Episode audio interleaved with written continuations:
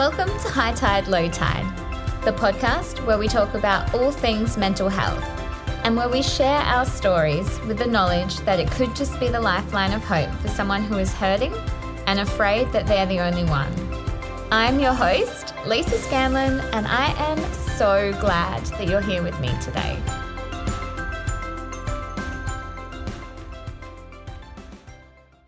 Just a little reminder here, guys, that we are discussing mental health in this episode, so we may touch on things like suicide or self harm, which may be a trigger for you.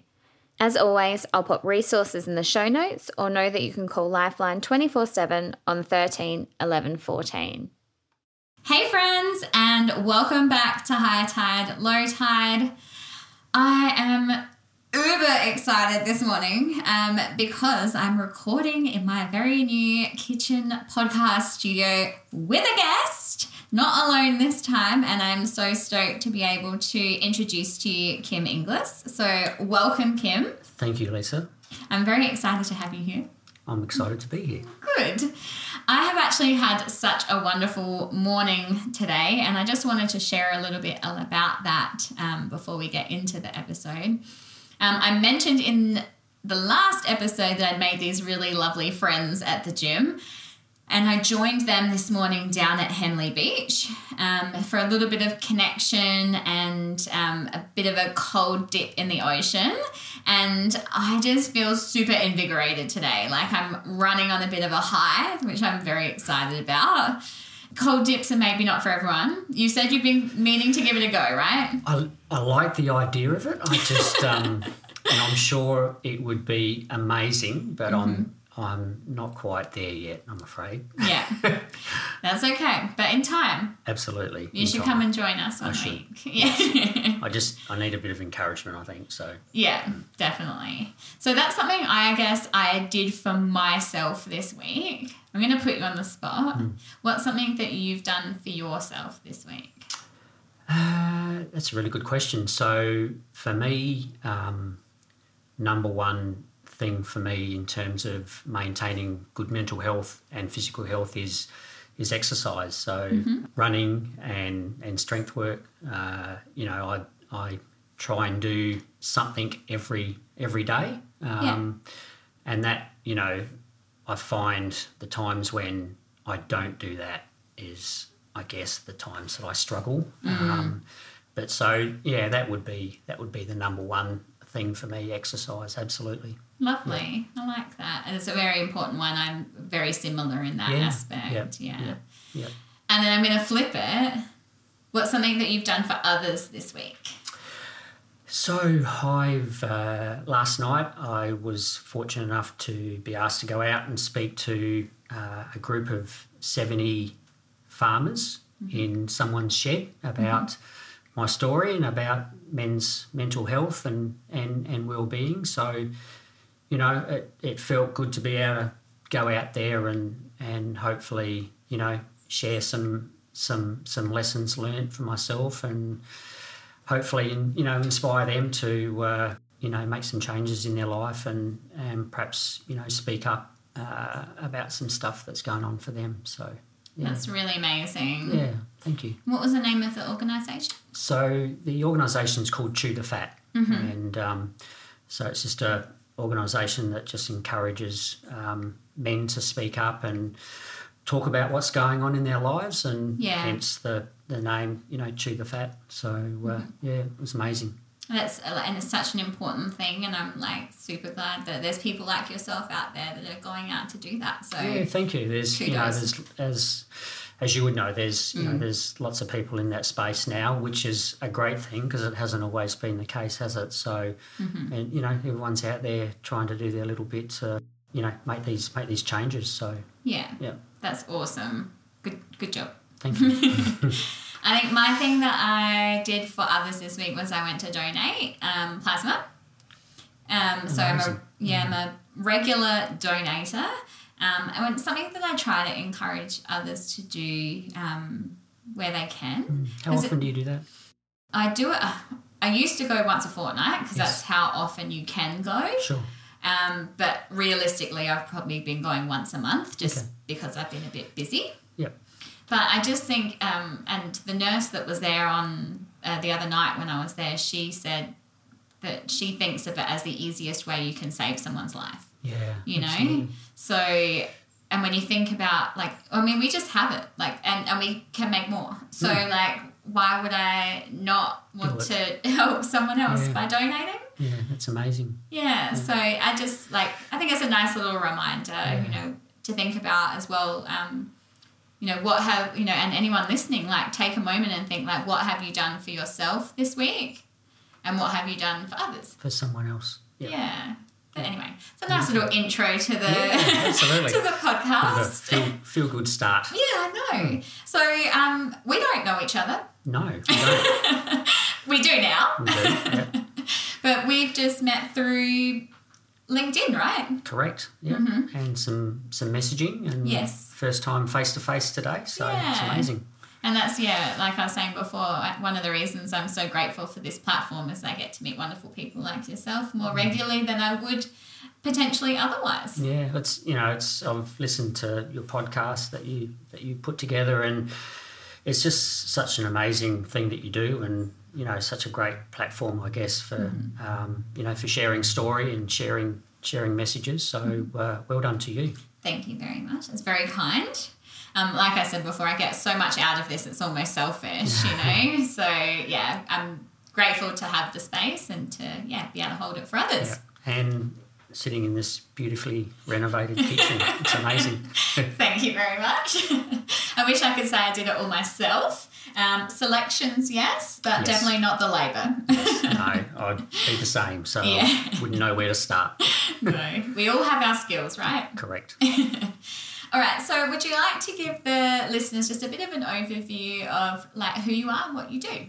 Sure. Um, so my name's Kym Inglis, um, and born and bred in South Australia. I've spent a little bit of time working up in the Northern Territory and in Southwest Victoria, but uh, yeah, predominantly have lived uh, you know the rest of my life here. Um, I was married, beautiful lady Mel, two two daughters, uh, Claudia and Logan, and uh, about 13 years ago we um, we went on a family holiday on a houseboat with some really close friends. Um, came back. Uh, it was nearing the end of the school holidays at Christmas time. Mel had organised to, uh, when we got back, to go and visit my sister, who was a hairdresser in, in the Barossa, to catch up with her and and um, and get the girls' haircut before they went back to school. And uh, yeah, unfortunately, they had a uh, had a crash on the way over, and um, we had also brought back uh, a little friend of my eldest daughter to stay with us uh, that week as well. And uh, yeah, they had a had a crash on the way over, and and all all passed away. So it's um, yeah, it's just a life changing moment, and you know, I guess the the the last 13 years have been sort of trying to put my life back together and and overcome some of the some of the heartache and and loss associated with that and um, and it's yeah it's been uh, it's been quite the journey I can I only begin to imagine. First of all, I'm sincerely so sorry for your loss. Thank you. Um, and everything that you've been through. And like I said, I can't even begin to put myself into your shoes to imagine the kind of loss that was experienced there. Was there a point at which you kind of knew something was wrong on that day? Yes. Um, so on this particular day, I had got up, gone into work uh, because we just got back from a very busy holiday. We Yeah. got back late the night before. We'd unpacked, and so I sort of got up and left without saying goodbye, like to anyone. Like been married for years and years and years. and I could probably count on one hand the time that I'd I'd sort of left without either giving Mel or the girls a kiss goodbye and. Yeah. And this particular morning, I just thought, no, I'm not going to wake them. Everyone's tired. I'll just, Yeah. I'll just slip off to work. And I did, and I got into the city, um, into work, and went about my day, and and called Mel about half past ten just to sort of find out what their plans were. And then they sort of said she was going to go to Mount Barker. We live quite remotely in a little property outside of Mount Barker, and yeah, they were going to grab some lunch. Mel had a few jobs to do in town, and, and then we're going to drive over to see my sister and uh, get the get the haircut. And guess when when Mel didn't turn up, you know, my sister'd been trying to get hold of her, and so when she couldn't get hold of her, she rang me to see if I knew where she was, and and and I didn't. I'd sort of spoken about the conversation I had with her earlier, and um, she hadn't told me that there were any change of plans. So you know, Yeah. she should have been there, and and of course I, I got off the phone uh, to Mel and and uh, to my sister, sorry, and tried to ring Mel and yeah, just each time it just went through the message bank. I, I don't know, would have run six or seven times, I guess. So, Yeah. And I don't know, I can't I can't explain it, but it's just I just had this funny feeling that um, that something wasn't quite right. It, it and it just kept on getting worse and worse and worse each time I tried and couldn't get through. And And was it unusual for her to not answer like that? it was really unusual. So, you know, Mel was very organised person, and um, you know, would religiously if she was going to be late, she'd always ring ahead, or if she had to cancel, and you know, Yeah. even even if someone left her a message, you know, she would she'd bang, she'd be on it first opportunity. So. You know, for her not to ring my sister to say that she was running late, or Yeah. even not to get back to me, you know, like it was just it was just so out of character for her. So Yeah. So you would have started to feel that in your gut immediately. yeah, you know, to the to the point where it became so uncomfortable that I I decided to drive home to, Yeah. you know, maybe the card broken down or Mel's phone wasn't working. So Yeah. and yeah, so I I started off home and drove up uh, the freeway. And Ended up calling in the police station because of this sort of feeling I had, and Yeah, that instinct. yeah, and just you know, I remember walking in and just almost feeling a little bit sort of silly. Um, You know, I didn't know any anything had happened at this stage, and Mel simply just hadn't turned up to an appointment and wasn't answering her phone, and and but you know, such was this sort of feeling, the this gut feeling I had that that something wasn't quite right. So yeah, so I explained the situation to the lady behind the counter. Um, she couldn't help me asked me to sit down. Uh, there was a couple of police officers that were out on patrol, apparently, who who were due back, and yeah, she said that they'd help me. So, and I guess you know, sitting in the in the waiting room, I, I sort of noticed these two police officers walking up to the to the glass door, and yeah, I just just their body language and the look on their face, you know, I, I knew that something had had happened, and you know, I just remember walking through the door and my heart racing a million miles an hour, and um,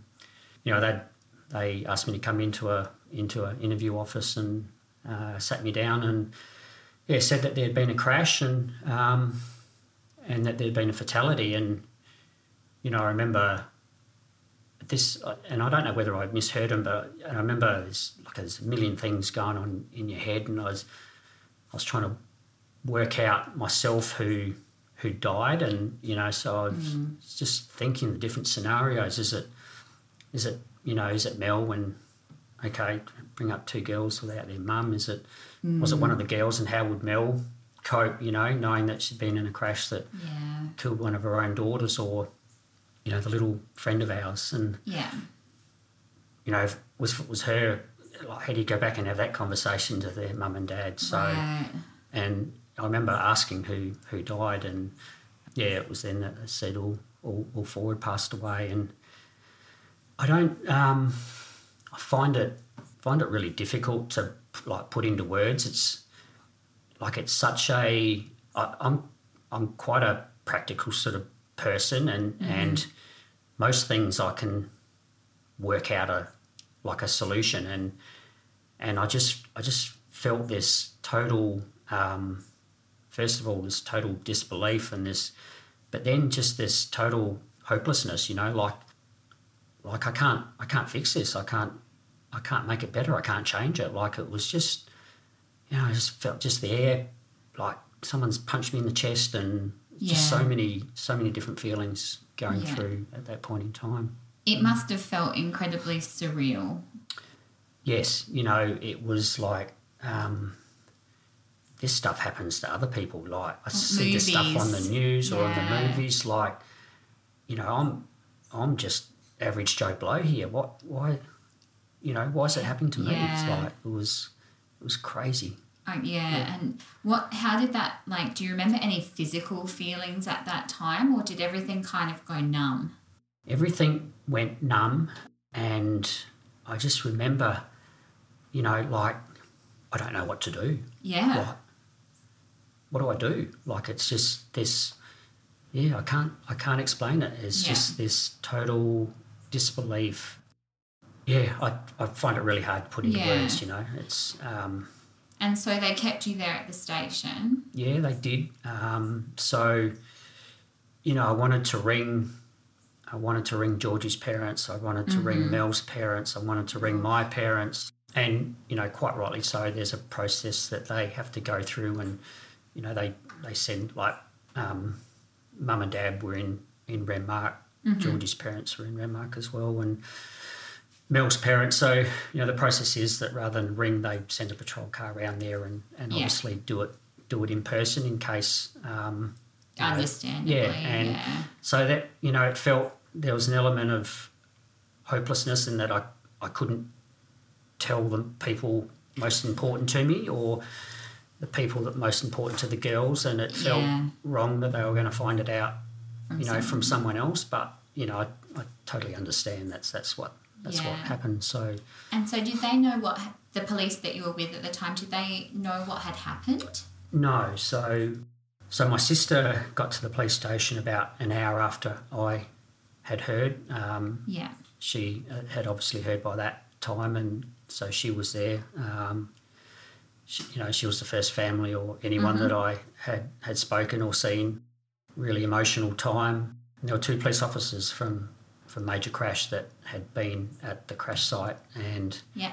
and had come come to the police station and um, yeah, and they were, you know, we're talking sort of two hours or so after the crash, two or three hours after the crash, and and they were doing their best to sort of, you know, trying to explain what had happened. So Yeah. yeah, Okay. So yeah. that was, I guess, realistically, that's still quite a short period of time. But it is. At, yeah, But at Yeah. the time, I imagine it probably felt like there was no time. Like I, I imagine that there's so much going on that you don't know if that was five minutes ago, was No. it an hour ago? Like time is not important in that it's it's not. It just become this sort of um, muddle. this bubble that I was in in this police station, and you know, I guess I was uh, maybe there for th- three or four hours. I guess like okay.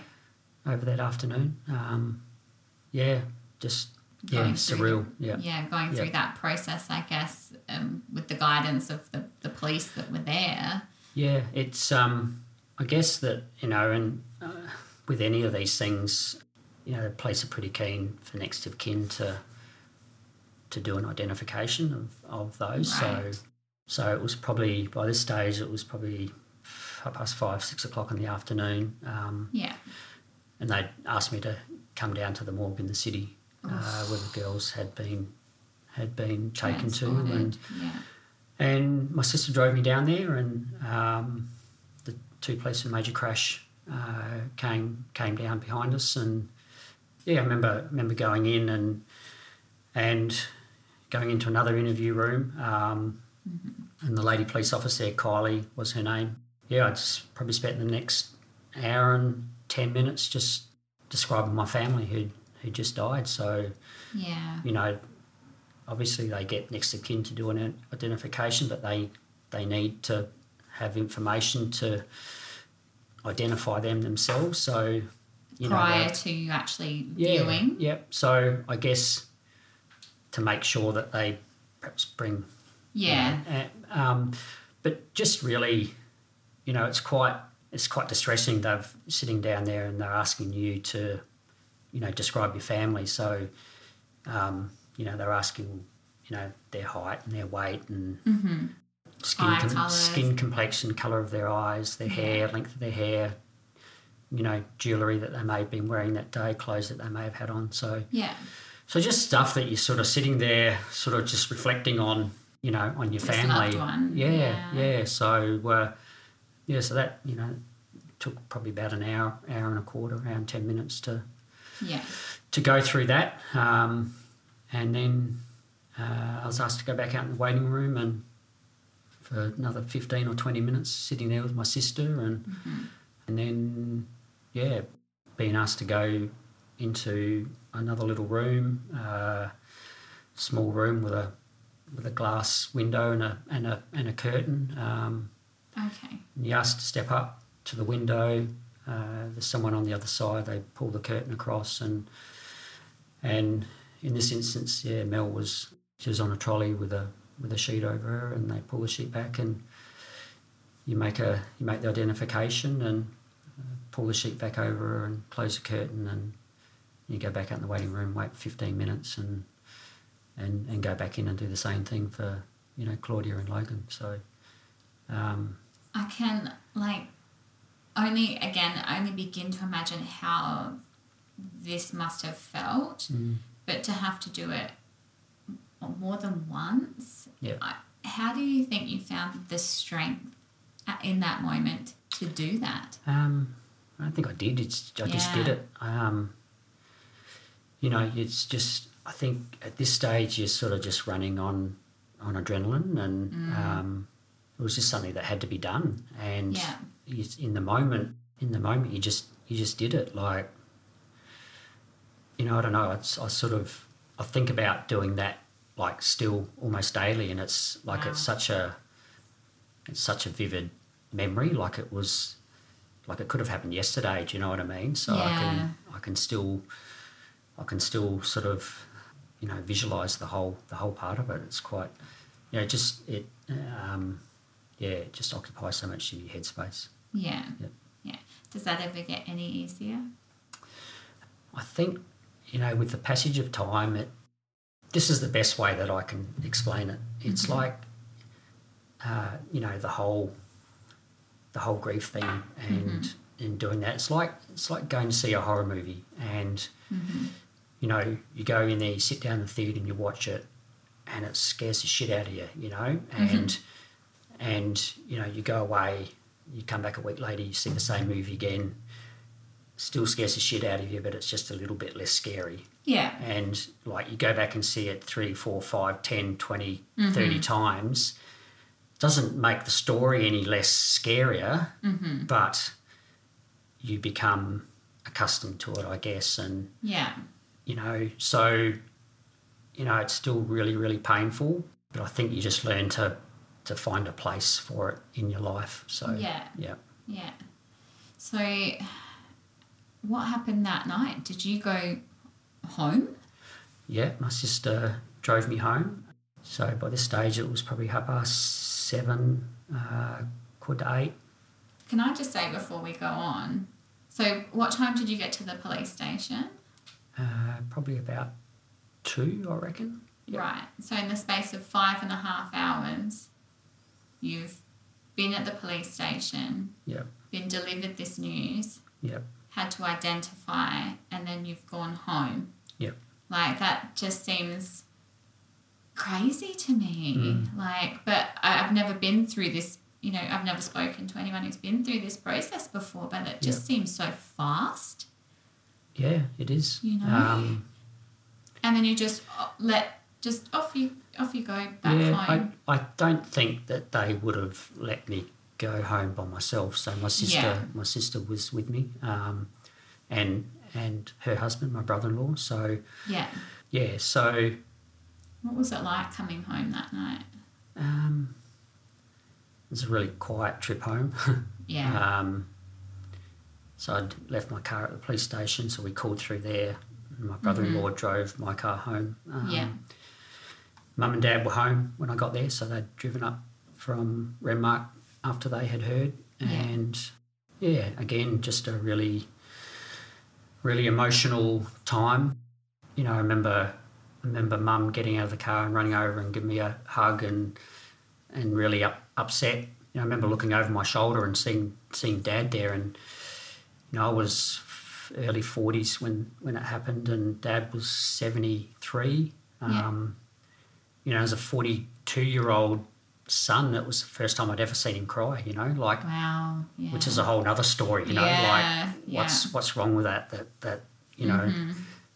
that society or we put this pressure on us that we can't let our children see. And, you know, he would have he would have he would have cried before it. Like, you know, it just doesn't make doesn't make sense, does it? That Yeah. it's just the way that we're conditioned, I guess, as Definitely. men sometimes to be strong and stoic and hide our emotions. So Yeah. um, but yeah, I, and I remember I remember walking inside and the house was just as Mel left it. She'd put a slow cooked lamb thing that you know she Yeah. put it on to cook for dinner that night. She was still cooking.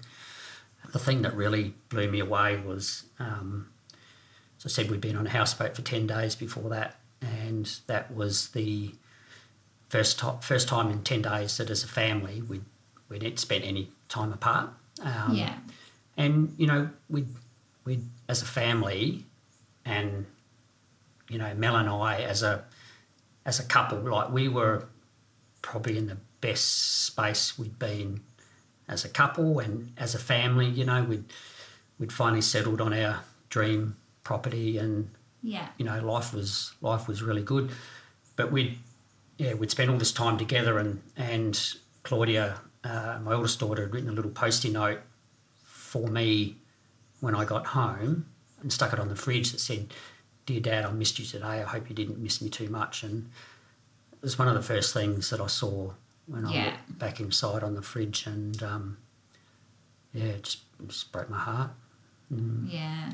But what an ode to her. Like that what a beautiful Yep. girl she was. That Yeah. she's left this lovely message. I, can still have it it's still on my fridge today so, Yeah. mm. That yeah, I can imagine. Yeah. So what did the next, you know, few days, few weeks kind of look like for you? it's it was a blur. I um, Mm-hmm. I didn't sleep that night. Um, uh, I remember in the morning packing up um, Georgie's bag, the little girl that was staying with us. So, and someone had made some arrangements for me to drop that off to her mum and dad. So a friend drove me down to Adelaide, and so I remember rocking up at the house that they were staying at and walking down the driveway uh, with Georgie's bag and, you know, thinking we brought this little girl into our house, you know, um, and our, our girls had gone to have sleepovers. It's just what kids like to do, right? Yeah, So- absolutely. But, you know, as a parent, there's sort of this unwritten rule that you, kids are going to come back safely and, and you're going to give other ki- kids back to their parents. So, you know, just this thought of handing over this bag to her mum and dad, who, you know, we'd known Georgie since he was, you know, maybe three or four weeks old and um, went to school with her dad and played footy with him. You know, really good close friends. They still are. But, Yeah. you know, just handing that bag over to them without being able to give them, give them back their little girl, you know, it's um, it's one of the most traumatic things I've ever had to do, you know. And and again, I like I think about I think about doing that and Mm. how they felt, and um, you know, Georgie's brothers, and yeah, just you know, it wasn't me. There was there was another family involved as well, and um, yeah. Yeah, I, you know, it just again, it just occupies a lot of your headspace. Yeah. Absolutely. Mm. I can yeah imagine how you know I if it, if I'm try if I attempt to put myself into the shoes of someone who's going through that, Mm. I imagine there would have been unwarranted feelings of perhaps guilt. Is that Oh. how you felt? Huge, huge guilt. Yeah, Um, and uh, like unwarranted. yeah, But yeah, you know, yeah. we're our own worst enemies when it comes to these type Yeah, of things, yeah, right? and just not feeling responsible, but feeling responsible. If that, Mm. you know, we'd Mm-hmm. we brought this little girl into our house and Mm. and didn't protect her. You know, we couldn't. She couldn't go back to her mum and dad. And, Yeah. you know, and there's this conflicting, conflicting emotions about, you know, there's there's four people here that's died, and it's, Mm-hmm. you know, you're trying to feel something for them as individuals, and trying to process the grief for each different relationship that you had with each of them, but then trying to do it collectively, like as well. It's, um, yeah, Mm. it's it's emotionally taxing and yeah, so those 10 days after the crash, you know, there's there's so many things to do. There was um, obviously autopsies and and you know at the time we had issues with the coroner not wanting to release one of the girls, you know, making suggestions that one of the girls needed to perhaps be buried separately than than Mel and one of my Oh. daughters, and and you know just the the anguish that that sort of um, comes about as well, and and you know funeral arrangements and you know just coffins to choose, flowers to choose Yeah. what are the girls going to get buried in, special things that they had in their life to bury them with. Yeah. So these are really important decisions that you need to make over a really short, compressed time, you know, that normally you want days or weeks to Yeah. think about stuff like that and here you are you sort of got to do it over a over a really short time it was And also, these are probably decisions that you probably never expected to have to make. not in a million years Exactly. So to now not only have to make them, but to make them very fast. Yeah. Like that's that is a lot Yeah. for anyone to deal with. and you know there was there was family that tipped in and, Yeah, and obviously yeah. helped with that process as well but yeah it's just uh, it's just a crazy time yeah. Mm. At the risk of it being a very stupid question, obviously this would have started to take a toll on your own mental health to some degree. Yep. Do you remember how that started to present for you? it it probably didn't in those 10 days like Yeah. Too much Um, going on. too much going on you've just got all these like there's just endorphins are just sort of taking Mm. over and you're in you're going into sort of do mode and Yeah.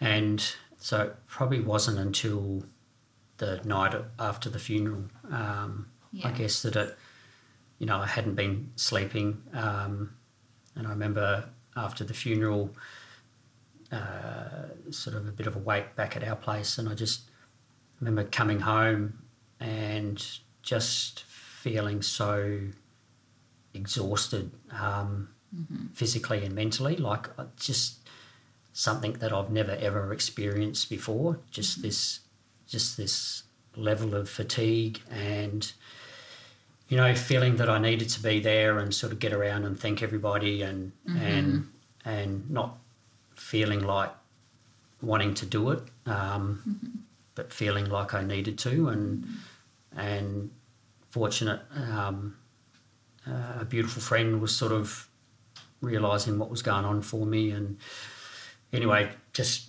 basically you know put put me to bed um, at about sort of six o'clock that afternoon, and yeah, I just I just went out like a light, and you know didn't wake up till the next morning. It was I think it was just the the emotional sort of release or the finality of of the funeral that sort of um, you know perhaps allowed me to say, okay, you know it's it's it's done. You can you can rest and um, Exhale yeah for a moment. yeah. You know? Yep. Yeah. Because you would, I think you'd said to me that like prior to any of, of this happening, you had your mental health had been quite good, correct? yeah, like we, you know, all married couples and families yeah. have stuff that they go through, and Yeah. um, you know, we were we were as a family unit, we're as tight and as happy and and and good as we you know we've ever been. So Mm-hmm. so yeah, and it was just you know busy household. Both the girls played netball, so there was training twice a week, game on the weekend. Yeah. They did gym uh, competition gymnastics, so training twice a week, gymnastic competitions. Um, Amazing. Mel worked at the school that the girls went to. I had a full time job. Um, I was on the board of the school. I chaired the finance committee. Like Nice. you know, we had yeah, we had a crazy life just in terms of busyness and structure, you know, like Monday was something, Tuesday, mm-hmm. Wednesday, Thursday, Friday was probably the only night that we didn't have anything on, on as a family. And, and, you know, to go from having that busyness and that structure one day, mm. the next day, nothing. Like, it was probably the one of the more difficult things to sort of mm-hmm. get my head around. You know, I didn't, I didn't suddenly didn't have anyone that I needed to answer to, or yeah, it was just that was probably one of the toughest things, and I had really great support from family and friends. You know, even in the weeks afterwards, but life goes on and people need to get back to their own lives and and uh, quite rightly so. But you know I just I remember sometimes um, when I went back to work leaving leaving work in the afternoon and and then sort of just driving around to midnight some nights in my car just because I didn't want to go home and be there by myself so Yeah. Yeah. So just Yeah. filling that that time up before it was time to go to bed. pretty much yep Yeah. yep How long do Um, you think you went on like that for? definitely a couple of months, I think. Um, amazing family and friends. Um, you know, they'd unbeknown to me, they'd put together a bit of a bit of a spreadsheet of people who would take in turns to make sure that I Oh, I was busy or I had things to do, especially on the weekends. So that's um, beautiful. it is beautiful. You know, I sort of, I don't know, I haven't asked any of them, but I, I just, you know, whether it was sort of a subconscious suicide watch maybe that they were putting in place for me. Um, you know, because there was, yeah, there was certainly some dark times at home by myself, sort of thinking, what's the, what's the purpose? Um, And I definitely, definitely thought about it. Um, and it wasn't, it's funny, it wasn't that I didn't want to be here. It's just that I wanted to be with them. And yeah. yeah, that, I think that's it's hard. um, you know, it's a very like I can hundred percent understand how you Mm. would feel that way in that time, and you know, I think a lot of the time, well, I shouldn't generalize like that, but often for people when we're saying that we've felt suicidal, we've had you know suicidal ideation, it's not necessarily the fact that we don't want to live anymore. It's that maybe you know it's everything feels too hard, or you've been through something very traumatic, and Yeah. it's like I can't do this anymore. yeah, just, you just want the pain to go away. Exactly. Yeah. So it's yeah, it's less about not wanting to live anymore and more about just not wanting to feel how we've been feeling. Correct. And for you, would you say that it was something at that period that you were thinking about daily? It was No, not daily. Yeah. Um, you know, I I was fortunate in that you know a big thing for me was, and it sounds crazy, but I like I took some comfort in knowing that they were all still together. Yeah, if that makes sense. Yeah. Um, and so I think it would have been different if it was one of them, and Mm-hmm. and you know wherever they were having to do that journey by themselves, you know. Um, so I felt comfort that they were all together, and but you know, like for me, the big motivation motivation factor for me was that you know I didn't I didn't want to let them down, and um, mm-hmm. you know they were such effervescent, mm-hmm. beautiful, high energy people that, and I know you know with every with every ounce of being that they wouldn't have wanted me to go down a self destructive path, and that they mm-hmm. Would have wanted me to sort of go on and be happy and live the best life that I can. So. Absolutely. So that was really influential for me in terms of making good decisions, and you know mm-hmm. the decisions came was about you know is what I'm going to do is that is that going to make them proud or is it going to disappoint them, and mm-hmm. it it became quite a thing for me to help me make good choices when it would have been easy to make not so good choices. Yeah, hmm. I like that, and I think that's a really beautiful way of of looking at it. Hmm. And you know, I'm sure that you have made them very proud since then. So I hope that I'd you like to think that so, way. yeah. yeah. So, hmm. you know, obviously you you um, gotten to this point where you know you were feeling quite de- depressed or you know down and naturally so. And you'd had these feelings um, around suicide. What how did you like move away from that? Or how did you go about getting help? Or what was next? Yeah, so so the suicidal thoughts, you know, they weren't ongoing. Yeah. Um, and you know, in the in the weeks after, I'd lost a lot of weight, um, hadn't been eating or sleeping properly, and and in the weeks and months leading up to the crash, my eldest daughter Claudia had been training for some cross country runs at school. So oh nice so I, I had, after sort of not exercising for 10 years, um, I had decided to go and, and run with her to uh, just Yeah. to help her train. And, and so I'd sort of, sort of start doing a little bit of running leading up there. And yeah, it was so unfit. I, just, I think back now and I thank God.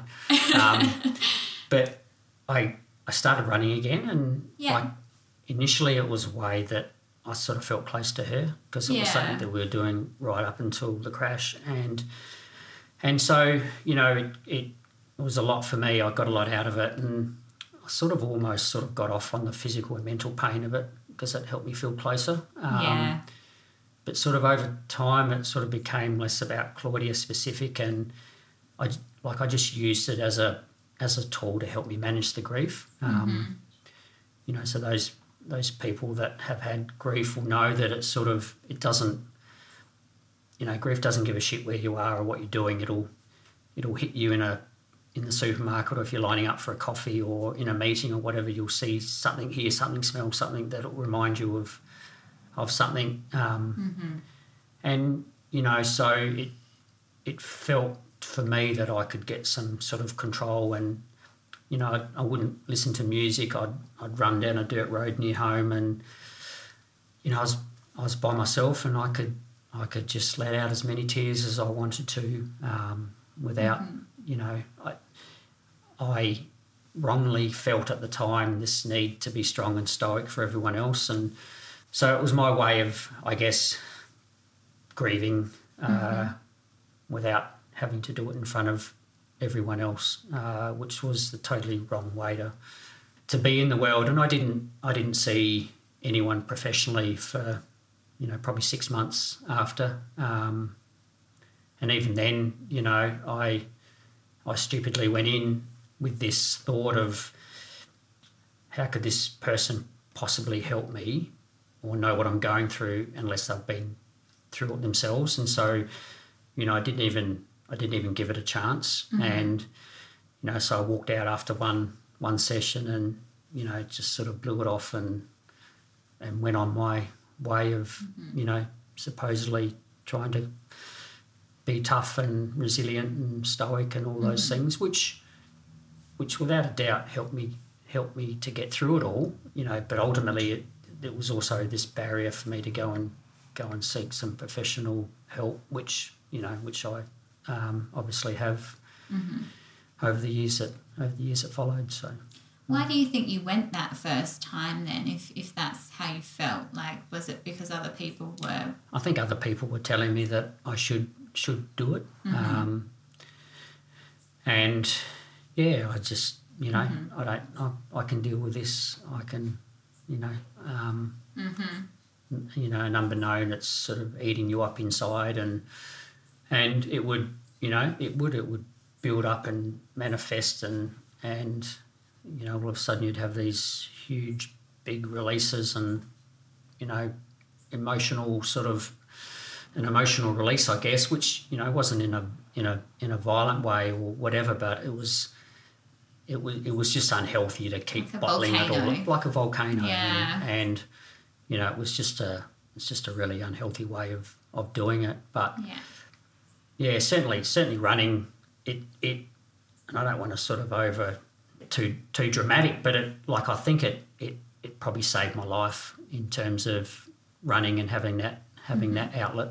Um, I don't think that's dramatic at all. I think that's a very, like, reasonable mm. sentence, really. Yeah. Like, you've been through this huge thing. Everyone is different and we all need to find you know our way of of dealing with whether it's stress mm. or anger or grief. Yep. you know everyone is is different. And you know we you know uh, everyone is doing the best that they can in a situation with The the, tools that they've abilities yeah that mm. they Yeah. have. And you know it wasn't that you know when you went to the um, psychologist or whoever it was at that Mm. time you know it wasn't necessarily the right time for you or you weren't ready It was probably yet, it was you know it was probably um, it was probably the right time for me. It was probably the right time, sort of two weeks after, but yeah yeah but but it wasn't ready. I wasn't prepared or ready to do it, you know, myself. Yeah. So, which yeah, it's um, you know, it's hindsight's a marvelous thing, and you'd do Of it differently course. if you had your time over again. But that's Yeah. the journey I was on. So. yeah But you know, like the whole running thing was was great. It was so so good for me. You know, like it's just the, you know, as you know, exercise in general, just Absolutely. the endorphins that you get afterwards, and mm-hmm. you know, just even just you know, problem solving and mm-hmm. things that you sort of can't see a way through, and suddenly become clearer at the end of it. But I sort of like I don't know. I, I felt sometimes I sort of took it to the next level. I sort of I found a way of sort of punishing myself as well. Like I remember um, going back to the Riverland to catch up with some friends, and we went out.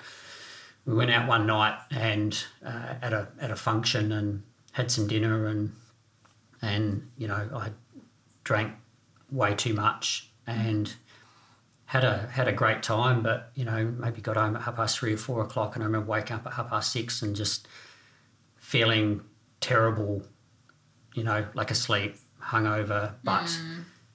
but this overwhelming feeling of guilt and shame about going out and having a good time. yeah You know, I'm thinking you you're like, who do you think you are? Your family's just died and you're going out and having this fun, like just the shame and the guilt about it. And I remember staying at some friend's place in Berri and like I put on my put on my runners and I ran from Berri to Paringa along the Sturt Highway, like 23 kilometres. No water, dehydrated from drinking that night.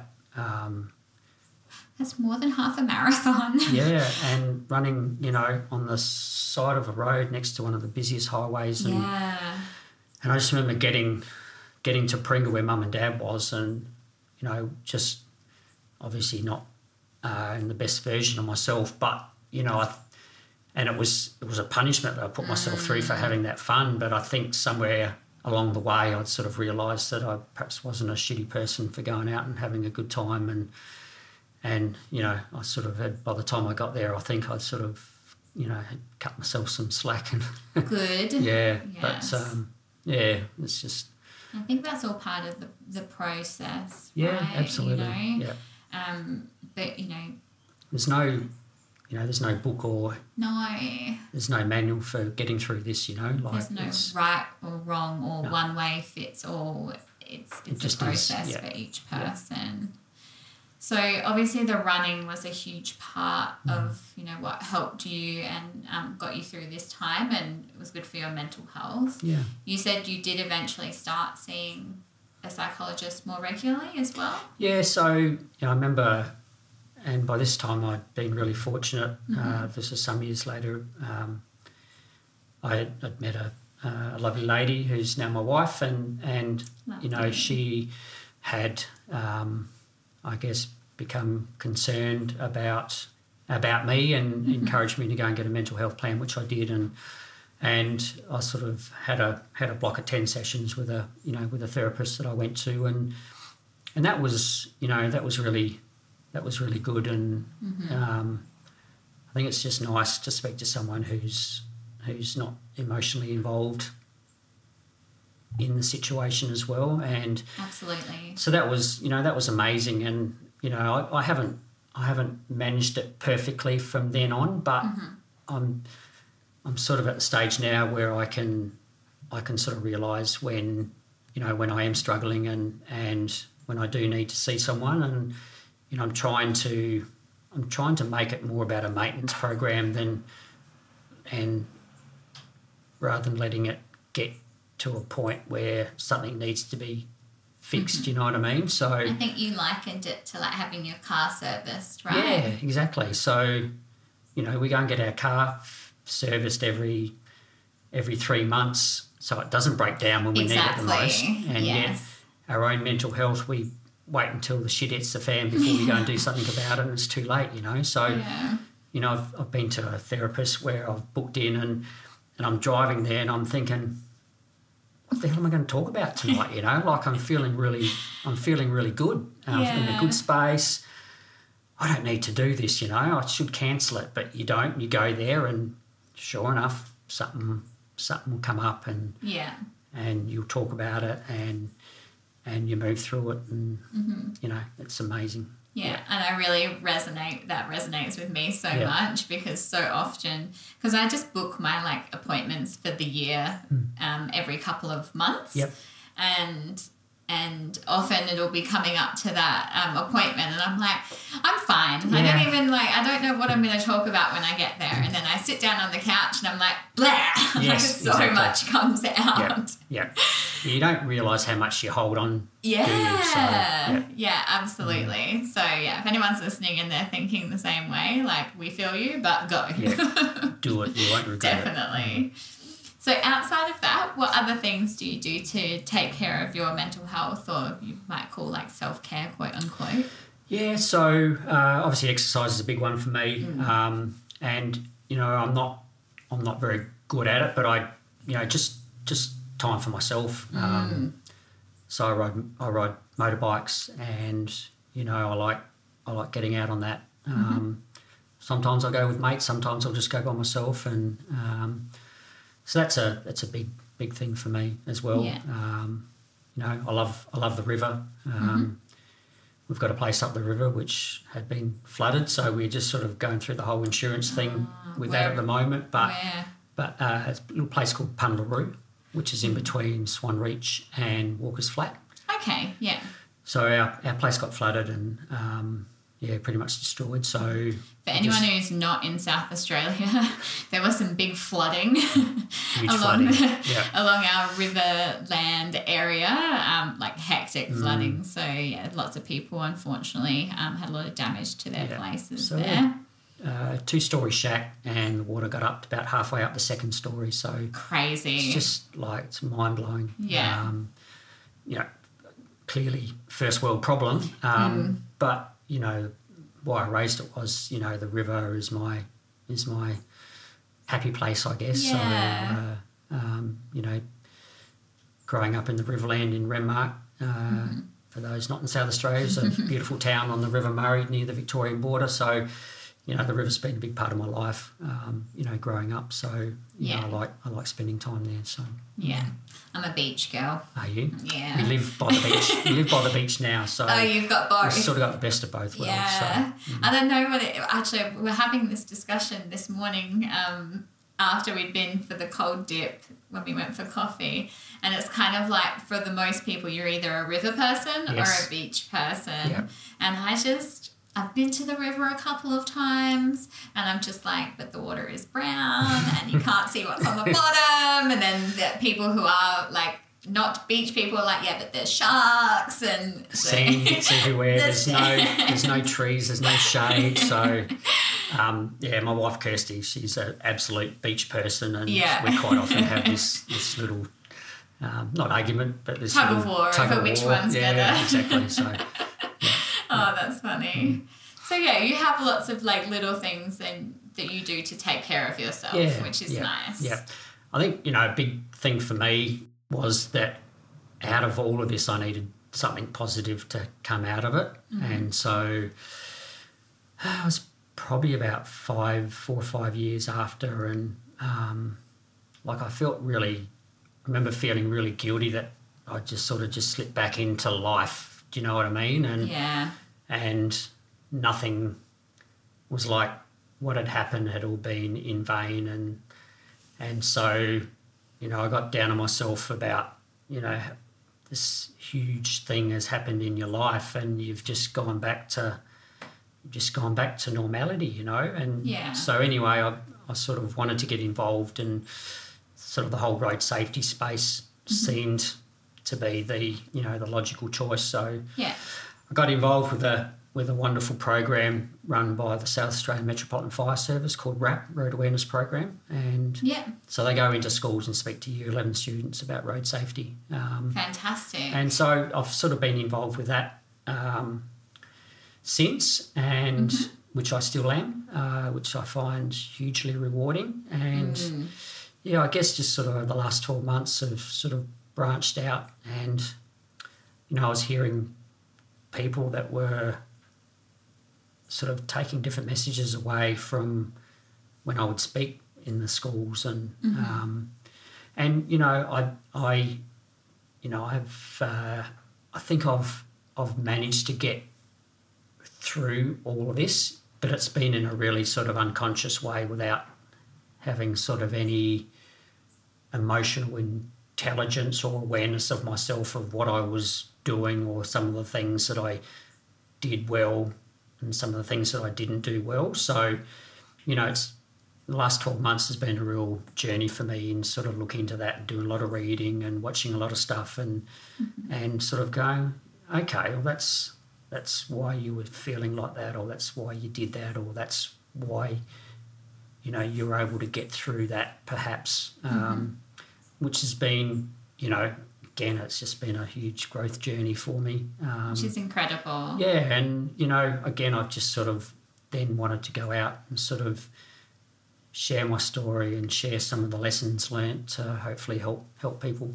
Yeah, absolutely. And I think that's just such a beautiful thing that you want to be able to do that. Like to have such um, you know, a, a very traumatic event happen and and then all of, you know, the process that you've had to then go Yeah. go through as well. The ability that you have to then be like, how can I help others is a beautiful quality. Yeah, You thank should be you. very proud. It's um, you know, I remember I remember seeing crashes on TV on the news, you know, and you think, Yeah. oh, poor person has passed away or been injured or whatever, and and that was it. You know, I didn't I didn't have the awareness to think any further than that, and it's not until you go through something like that and you know, and it's not just me, it's it's Mel's family as well. It's my extended family, it's the girls' friends at school, the Mm-hmm. sporting clubs, like it's it's the first responders that had to go there, you know, and Yeah. and you know, I, I I also tell the story. So Kylie, the lady police officer who interviewed me in the morgue about the girls, you Yeah. know, during that process, she she maybe got up two or three times and had to leave leave the interview, and I didn't I didn't think anything of it, and it wasn't until we were talking some months later that you know she'd been in police force for ten or fifteen years, but it was it was her first week in major crash. So major crash is the unit that is charged with investigating all fatalities and, and serious industries uh, in, injuries, and so that was her first week. It was her first it was her first fatality, but you know she'd come into work that day. She'd left her two daughters at home with their dad, who were the same age as my girls, and such was it had the impact of her just having to go through and do her job that she had to excuse herself from that interview, go out the back, try and try and compose herself, and just you know um, come back in and do a job. You know, like we just I think we take what these amazing people do for granted sometimes. You know, they see they see and hear so much Mm-hmm. um, trauma and tragedy. You know, like it's um, yeah, and so you know, I've just become a, a lot more aware of of you know the flow down effect of of, of stuff like this. So you know, I, I see something happen on the news now, and it's like, yeah, I feel sorry for the person that's passed away, but you know, my heart then goes out for the family, and I'm going, man, you guys have got such a journey to go on, and yeah. you know, if I can somehow make that a little easier, um, then you know, again, it's a selfish thing. It makes me feel better as well, you know. So yeah. But you are allowed to feel good. yes, well, absolutely, you I am. know? Yep, So yep. and we talked before about that power of like resonance, Mm. like you know, potentially that you're able to help another family who's gone through something similar yeah, is for sure. you know such a powerful thing. It is a powerful thing, and yeah, it's it's something's positive that has come out of Yeah, as such a tragic thing, you know. yeah. Yeah. And I think, you know, you mentioning first responders is an excellent call out as well. Um, and with um, like Manny Newlands, who was on the podcast Yep. as well, you know, there are like, they don't get the praise No. that they deserve. No. If anything, sometimes it seems to unfortunately be the opposite, or they've not done this enough, or whatever it is. Yep. These people are on the front line on our streets, and yeah, definitely deserve extra kudos there. Police, AMBOs, fireys, CFS, SES. Mm-hmm. You know these these guys. They, you know, they go to crashes and they have to cut people out of cars and they have to Mm-hmm. go and, you know, imagine imagine as a police officer going and knocking on someone's door and having to, you know, tell someone that their son, daughter, father, mother's passed away. You know, like it's Yeah. yeah, yeah, And then also, like, you think the doctors and the nurses, like Yep. those people in the emergency room, what all of this group of people Yep. take on. If you're one of those people, like, yeah. hats off to you 100% because there's not that many people who can do those jobs. no, no. and you know, I'm not sure they get the support that they need Mm. either. You know, like it's Mm-hmm. it's like a bucket. It just the bucket just keeps on getting fuller and fuller and fuller Mm-hmm. until it overflows at some point. So uh, Absolutely. What do you wish that you could tell your past self, or maybe someone who's going through something similar to what you've been through? wow, it's an awesome question. Um, just be kind to yourself. I don't know. There's so many sort of little sub stories to all of this, and you know, I talk for days about stuff, and but it's just about, you know, it's. I said before, there's no, there's no owner's manual. There's no mm-hmm. book on how to get through this, and there's no right or wrong way. It's just your way, and you know, not every day is going to be great, but that's okay. And you know, you're not supposed to get over it in a year, two years, three years, ten years. It's Yeah. you know, it is what it is, and and I think sometimes society puts expectations on us how we're supposed to manage stuff, but you know, you've just got to do what's right right for you. Yeah. Um, and so it would be, yeah, be be kind to yourself. Yeah. Um, was probably the thing that I would tell myself. Yeah. Yeah. And I think you mentioned before around like speaking up and asking for help, Yep. you know, Yep. that there's so much support around you and that we don't need to be like, again, quote unquote, like ashamed in asking for No. that help. and it's I- you know i'm i'm i'm 55 and uh, you know I definitely i had a, an amazing childhood uh, but definitely grew up in an era where you know boys in particular was is encouraged to you know get up dust yourself off you'll be right don't Yeah. cry you know don't show emotions um, be tough be strong you know and and you know that was that was modelled to me through the footy club at the time, through my parents who were amazing people and strong, resilient people. But what it what it did is it put up these barriers that that you know I told myself that I could handle this and I didn't need to do it. But you know, in in in reality,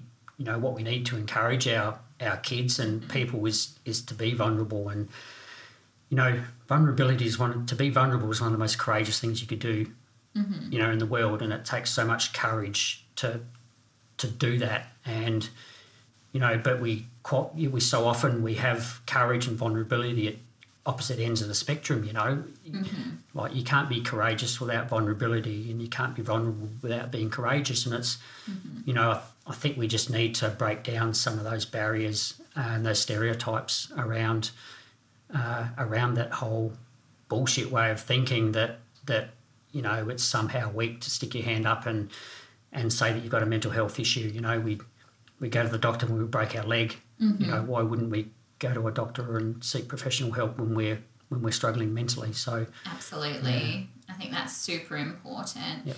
And you know, in in allowing ourselves to be vulnerable, you just don't know who's around you, who's going to see your vulner vulnerability. I've just destroyed that word. and see it as permission Yes. for them to also Yep. do the same. Yep. You know, it's just so powerful. it is huge, and you sort of. I was telling you before uh, we we started doing the podcast that I I spoke to a group of men last night and shared my story, and you know I had men come up to me and and afterwards and and share stuff with me about stuff that's going on in their own life that that they hadn't told people before, and and it mm-hmm. was it almost felt like okay I've seen this bloke getting up and you know putting it all out there and maybe it's not so hard for me to you know share what's going on in my life as well so you know it's just we just need to just need to normalize it you know Absolutely. like Yeah. And that that's just like another one of those like examples of the power of connection. correct You know, and and we need connection as human beings and that's why like groups like this I think are just so important. Would you say that you're starting to see a shift in men in that way and that you think that they are becoming more open to being open? yes definitely you know i think uh, i got a i got a 16 year old stepson now mm-hmm. um, and a 14 year old stepdaughter and and you know i just i just notice how they are in the mm-hmm. world and they do it far better than i ever did. And mm-hmm. you know so i think i think it's great. I think there's still a lot of work to do in particular to the sort of the older generation in terms of breaking down some of those barriers. But it's like it's definitely it's definitely improving. You know, you don't, don't have to look back too far, five, ten years ago, and and you know, hmm. conversations that we're having today and the podcasts that we're listening to today weren't there five or ten years ago. You know what I mean? So yeah. so it's it's definitely it's definitely improving without a doubt. Yeah, Yeah. we just need to continue continue the conversation and get more people talking about it, um, mm-hmm. and just and just normalize mm-hmm. normalize the whole conversation. And you, you mentioned before about connection and community. You know, vulnerability sort of accelerates that connection, doesn't it? Like Definitely. you know, I met you today for the first time, and you know, we've shared some stuff about each other, and you know, I, I could have met you in a coffee shop or at a pub or whatever, and mm-hmm. we could have had a surface conversation that you walked away and said, "Yep, you know, we've we've met," but the level of connection I think that we have now after sharing some stuff about each other is, you know, that's just we've we've probably accelerated a relationship that maybe to get to where it is now may have taken six months. At least, yeah. Do you understand? In the quote Yeah. unquote, I don't want to say real world, but in the like less vulnerable, Yes. surface level world. Yep. Yeah, That you're very so right. many of us live in, you know, like it's yeah. yeah, yeah, I think that's a great point. Thank you for Mm. saying that. You're welcome. we have made it a connection. Yes. so I'm glad to hear that uh, from a male's point of view that you feel like things are starting to to change Yeah. because you know I am vocal about uh, mental health in general, but I have a extra um, concern uh, in the men, men's mental health space Mm. Yeah. um, for for good reason in my personal life, and you know I think I know about the women, uh, most of the women in my life. I could tell you if they've had some mental health struggles or not. Yeah. Yeah. But I know there's men in my life that would have had mental health struggles, but I don't know about it. And I'm not saying everyone's going to tell me about their mental health Mm-hmm. No, struggles, no. but it's because they they are keeping it inside or keep it to Yeah. themselves. Whereas women in general, we're more likely to put our hand up and say, I've I've been through this or I've felt this Yeah. way. Yeah. So yeah, it, it just it makes me happy that um, that you feel like Yeah. there is progress happening in that space. Yeah, you know, we, we just need to need to take off these masks that we wear, you know, and just um, you know, we have a mask for work, we have a mask for home and Yeah. mask that we wear at the footy club. You know, we just we just need to take them off and be ourselves and and um, Authentic. yeah, authentic, exactly. Yeah. Yeah. And I have to say, and I did, I briefed on this um, in the last episode as well. Like, I'm finding more and more evidence of that out in the world now with the men that I've been meeting Mm. Yeah. and the conversations that I'm having. So, yeah, it brings me, um, without sounding too dramatic, hope. Hope, yes. yeah. It's it's it's moving in the right direction, no doubt about that. So yeah. yeah, and Fantastic.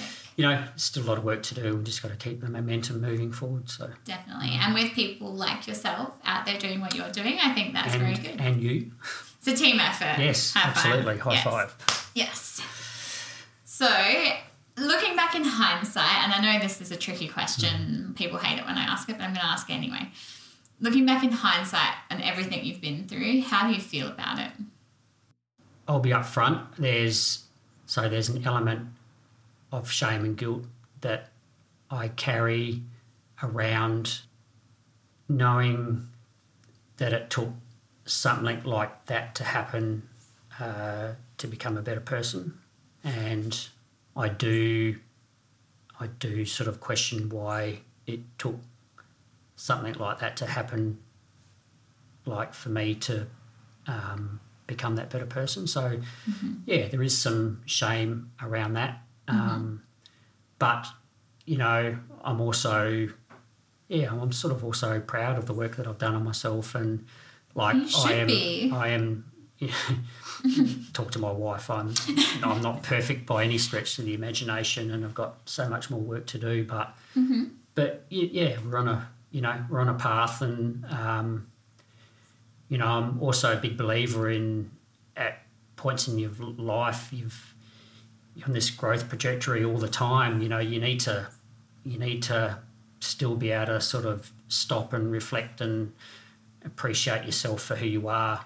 Um, you know, we're we're on this trajectory that we strive to be better and to grow and all the rest of it, and that's and that's great. But like, you know, don't don't ever think that you're not enough for the person that you are in this point in time as well. So, Yeah.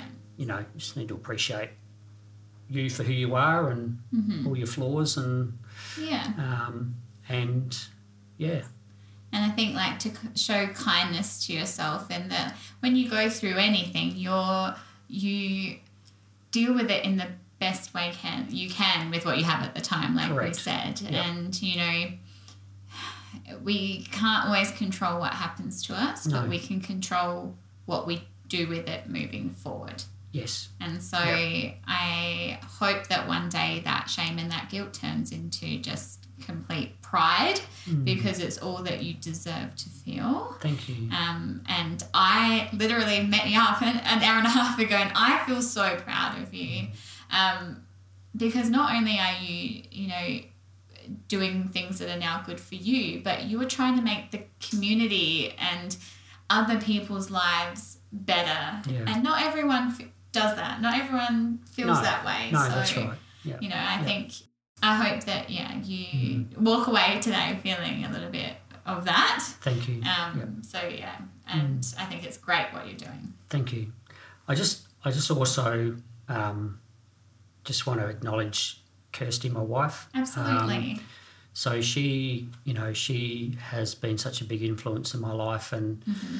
and you know, has been on this this journey with me. We've Mm-hmm. since had a beautiful little girl together, Maisie, and I've got two amazing step stepchildren. So, you know, I've I feel really fortunate. I've I've almost got a second chance of life again, and Mm-hmm. um, you know, chance to be a father again. So, you know, it's and I think that's really important as well. You know, it's I've I've sort of I guess allowed myself to love again and open my heart up, um, and it's definitely been, you know, part of the recovery process and. Um, yeah, you know, you, you're, you know, life life goes on. It doesn't mean that you forget or, or, you know, your grief gets No, any less. yeah. But you know, life goes on, and you've, um, you know, I've still got a long way to go, and and, you know, I just I.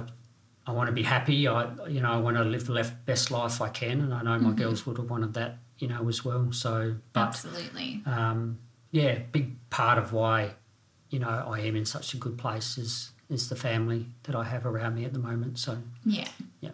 I think you are very, very much surrounded by love. I feel it. Yes, Yes. And obviously we have so it's Mel, Claudia, is it? Yes, and Logan. And, and Logan. I'm sure that they are watching you and they are so proud of you. And then to have Kirsty and your children Yes, names. uh, Oh, Maisie yeah, Maisie. is, yeah. is our, um, and then Archie and, and Yeah. Charlie. So And you deserve that love around you. And I'm just, yeah, I'm sure that they're all super, super proud of what you've done. thank you.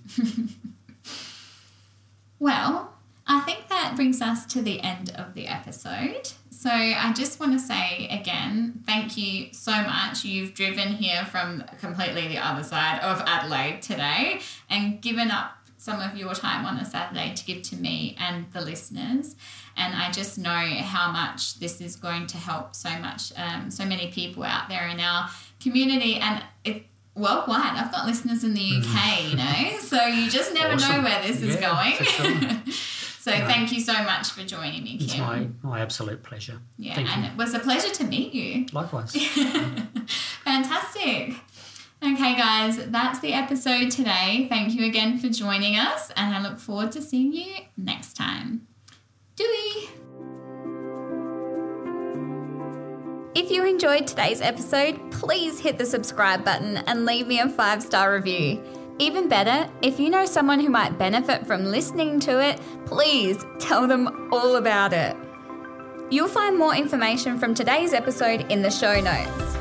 If you or someone you know would like to be a guest on High Tide Low Tide, please email me at Leesa, spelled L E E S A, at hightidelowtideau.com or DM me on Instagram at hightidelowtideau. See you next time!